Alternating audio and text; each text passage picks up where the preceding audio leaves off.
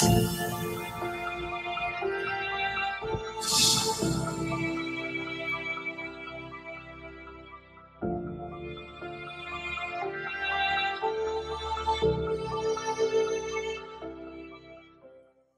guys, so I am in Vienna right now. I arrived about 2 days ago, and I'm actually going to be in Europe for a while, several weeks. So I'm going to be traveling all around because I have a lot of different interviews and political events planned, so you can look forward to that if you're interested. I will also actually be covering American politics while I'm doing European politics here, so it's not just going to be that for the next several weeks. It'll be 50-50, so I hope that you are interested in this, because some people are like, why are you in Europe? Get back to America, you're American. And I'm like, call me yourselves. But anyway. Save people. Yeah, yeah. Are you immigrating, Martin? Are you immigrating to America? Yeah, yeah. Anyway. As you can see, I'm back in my flat in Europe. Yes. And I brought Brittany with me. Yeah. And I love it so far. The thing is, and this is what we wanted to talk about in this video, when I arrived in Vienna at the airport, and as we made the drive from the airport to here, I noticed right away that there are a ton of foreigners here, obviously. In Western Europe, this is a huge problem. So we wanted to make this video because throughout, basically since when I started politics, and in my comments, basically with every video or any video that I make relating to European issues, how a lot of people have this comment with this defeatist attitude, like Europe is lost, why are we even trying? You know, sweep them to the side, like it's over. And I get really frustrated by this attitude because there are plenty of people here, obviously. I know Martin had some statistics of the amount of people leaving, is it Europe each year? So it's getting close to 1 million now. Where are they going, by the way? Just Eastern Europe, America?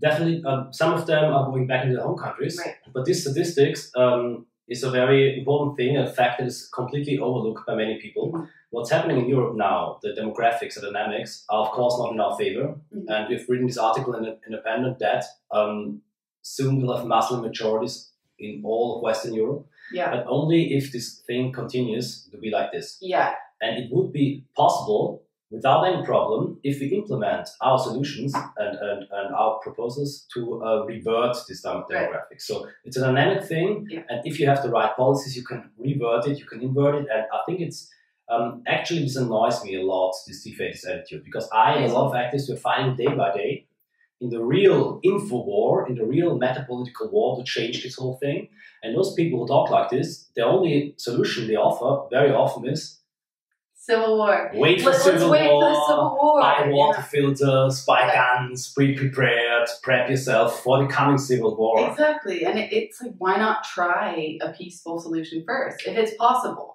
I mean, okay, so in this article, it's from the Washington Times, it was published September 26th of this year, it says Muslims are to be a majority in Europe within 2 generations. So the people that say, oh, the Great Replacement, the whole idea of it is racist, it's not happening, they're completely wrong. It is something that you can legitimately be concerned about. They even admit in the mainstream media, within 2 generations, the Great Replacement will be fulfilled. And obviously, natives like yourself, it should be very understandable why you're so concerned. Everybody knows it now. Everybody, even if people don't talk about it, know this is the core issue that is dominating every election. Mm-hmm. And every discussion after like 3 sentences with a proxy issue like the problem finding a school for parents, you know, or crime or rapes, everybody talks about this issue. It's a core issue, people are afraid of it, people want to change it. And the important thing is to understand we can change it, but we only can change it by political means. Right. And you were talking about peaceful solution, not peaceful solutions, and people, especially in the comments, most of them are anonymous profiles. They seem to be very heroic and manly when they say, oh, we will need violence, we will come to violence, and don't be like so naive. The only real thing that can change this is the power of the state.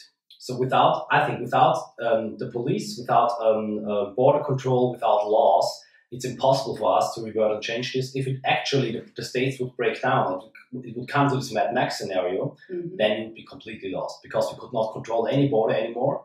The whole youth bulge of the whole Africa and Near East would just swamp Europe. And if this really would be a civil war, an ethnic war situation, there would be no chance for us at all. It would be a South African scenario all across Europe. So, well, you're not even armed. Yeah, exactly. In many parts in Europe, they don't have the Second Amendment. I'm not even allowed to get pepper spray at the moment. We are really, we're pretty much fucked. But the thing is, not yet. We can fight against it because we see the majority of population in Europe, the majority of people, favor the solutions we identitarians and right-wing parties want. What are the solutions? Yeah, can you actually go into detail there? So the identitarians have put together some kind of solution. They're not just out there, you know, aimlessly doing your demonstrations and everything. You do have a clear objective. So please go into that. I found it very interesting. It's basically a two-tier solution. And those are the two things, the two main demands we have. We want a complete shutdown of non-European immigration, of course. This is a demand that is already mainstream. And the second demand, which is not yet mainstream, but we're pushing it to all parties, is remigration. Mm-hmm. A vast number of people who are here need to go back into their home countries. You have to go back. Exactly, and that's of course by law. So, but if we look at the numbers, and that's what you were quoting before, mm-hmm. in Germany it's close to 1 million. In Austria it's about 130,000. Mm-hmm. Numbers are rising of foreigners who are leaving the country voluntarily each year. So if you don't have new people come in, and you've increased this number year by year of foreigners leaving the country, by soft pressure, for example, by shutting down the incentive to come here, shutting down the social system for foreigners, right. Starting a policy of de-Islamization, banning the burqa, banning the minarets, banning any foreign-funded mosque or Islamic community here, banning preaching in foreign languages. The situation will become, different for them. They would not like to be here, they would like to come here. The burqa was recently banned in Austria. The burqa was recently banned in Austria, yeah. Also due to the pressure that we identitarians and patriotic parties did in society. Yeah. We will increase this pressure to make it more and more unfavorable for radical Muslims, criminals, rapists to live here.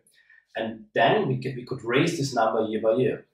And if you extrapolate this, for example, and we get an immigration number in Austria of 150,000, in 2 years are 300,000, in 3 years you have 1 million. And within a few decades, if you maintain this two-tier policy of shut down immigration, so close the borders, and remigration, then you could revert the demographic problem we have in Europe in different ways. So what we want to do is not start a civil war, right. Expose everyone. Of course, multiculturalism this way will stay the political reality in Western Europe for quite some time. We need to be realistic here.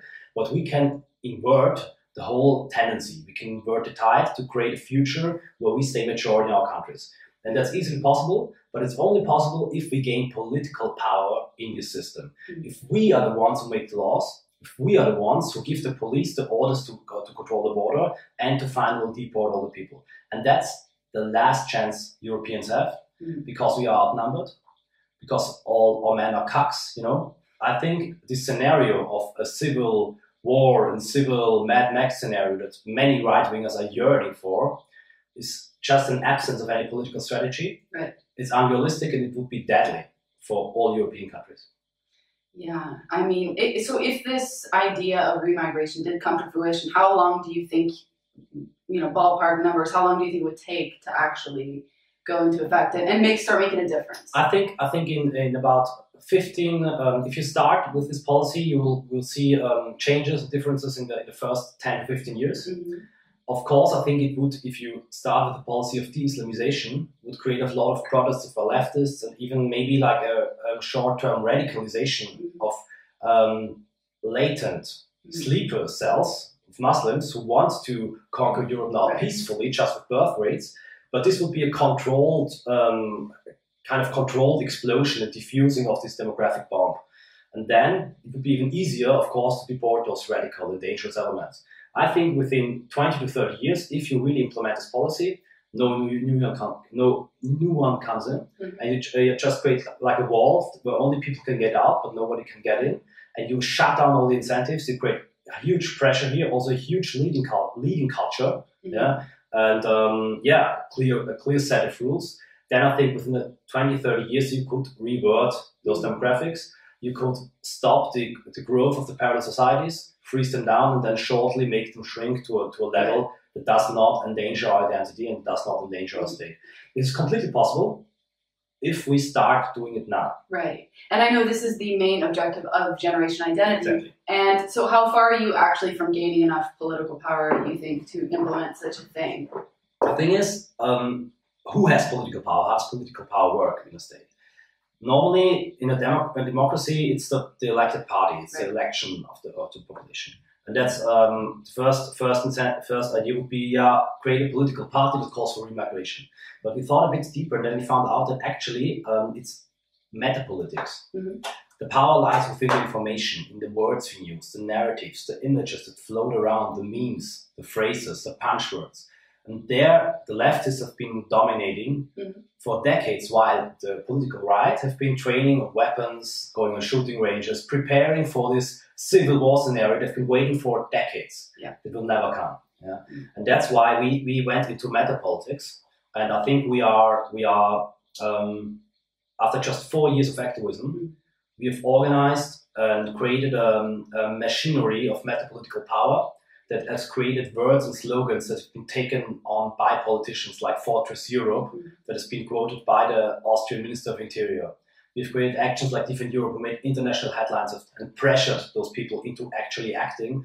And we have organized, even on the countryside, all the patriots in Austria, Germany and Europe, and unleashed their metapolitical power with mm-hmm. protests, banner actions, info points, fundraising. So that's basically the success we have.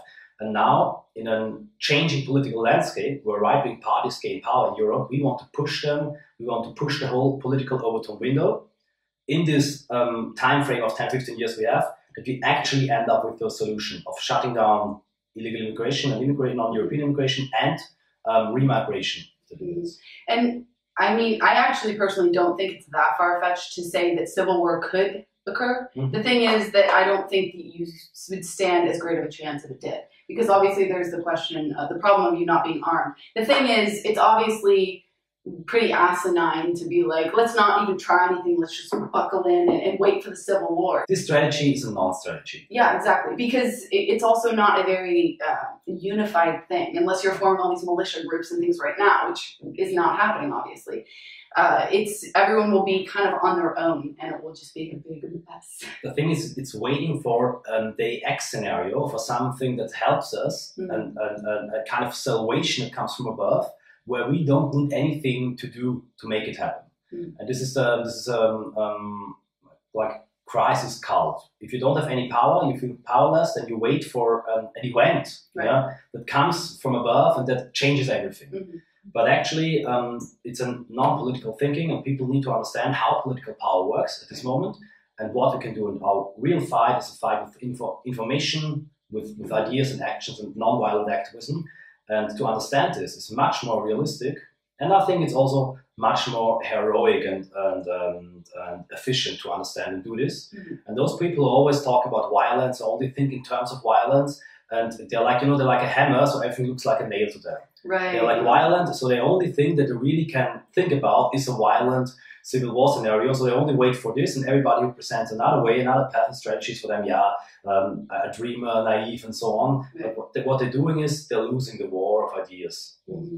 Absolutely. And to kind of wrap this video up, I think that we would both agree that obviously, in Europe, America, Canada, all over, the right-wing movements are very fractured. There's many different labels for different right-wing groups. Some people don't like to be associated with X, some people don't like to be associated with Y, etc. But I think we can both agree that when we're talking about priorities, obviously the Islamic migration is one that all of us can unify on. Do you think that would be a good thing, maybe for different influential people in the different movements to collaborate and talk about this topic, the best way to go about, you know, tackling it? Because obviously the movements aren't very unified at this moment, but it would be, you know, there are certain issues that I think that we all agree are a problem, and why not unify? Because I don't know how it is in the European movement, actually, to be honest, how much infighting there is, but there is a massive amount in the American movement. Yeah, I think it's because every group and fraction, as you said, have their favorite topics. Right. For conservatives and religious people, it's the pro-life issue. For libertarians, it's the state issue. Mm-hmm. Some people talk only about high finance, and you know, everything. Everybody has their favorite issue, but I think we really need to only focus on one thing, and that's the Great Replacement. Got something that's really happening. You can prove it, and everybody knows this will change everything because without a German population, we can't ask the question about German economy, right. How we shall, you know, organize the wealth, the laws and all the stuff. There are minor issues that all are based on the fact of the existence of a German population. Right. So I think we all should only talk about this issue, and we all need to find out how we can stop it, how we can beat it. And after this, after we've managed to do this, then all this infighting about the whole diverse fraction of the right can start again. Mm-hmm. That's basically our call for an armistice. And all yeah. Well, the fact that you already have a plan is a good start. Exactly. You know? So it's about working towards that, and hopefully it will be successful. I guess we'll yeah. see. Anyways, that's about it for this video. I really hope you guys enjoyed. I'm going to go because I'm really hungry and we're going to a restaurant. We're going to go eat pigs. It's exciting. The food here is amazing. Without what? Oh, without GMOs. Without GMOs. It's illegal, right? But still, I have to say the brisket burger at Arby's is still haunting me in my dreams. It was pretty good, but I have to admit, Martin made this, what was it, like an Asian soup? Yeah. Kind of like miso ramen along the same lines. It was so good. I'm going to eat it for breakfast. It was that good. So after this private small talk, you see everything. It's about the fate of Europe, demographics, yeah, and food. And, well, my stomach is ordering me. It's demanding food. So we will go get that now. Once again, thank you for watching. I'll link both of Martin's channels. He has an English and a German YouTube channel below. So if you're interested in subscribing, you can do so there. The English one hasn't been updated since 2 months. So why don't you? This is the thing that I say. Okay, Martin, you're making videos in German, but like for example, how do you reach the identitarians in France and Italy? Like, do all of them don't speak German, you know? So if you make more English videos than people in America, Canada, I'm embarrassed of my accent. People make fun. No, it's wonderful. It's perfect. We'll just work on your B's to pronounce your B's, and then it'll be.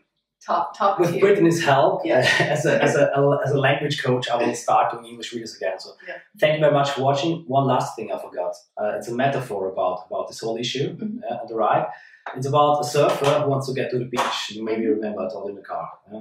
So basically, the whole right-wing movement is a surfer who wants to get back to the beach, but they're not. But they're only waiting for this huge wave who will get them there. Mm-hmm. And what we want to do as an identity movement, we also are paddling towards the beach, slowly, sturdy, but with a plan. Mm-hmm. If this wave really comes, this event which solves everything, it's good and great, but we still need a plan B to get there. Mm-hmm. And this plan B is a meta-political warfare to implement this policy of shutting down non-European immigration and starting a policy of free migration. Okay. Very, very colorful metaphor, Martin. Yeah, yeah. I'm known for that. Yeah, so, Brittany, it's your video. You need to stop it. Okay. Yeah, okay. For real this time, we're going to go eat. Thank you so much for watching. Hope you enjoyed, and I will see you very soon with an American-related video. All right, bye, guys. Bye.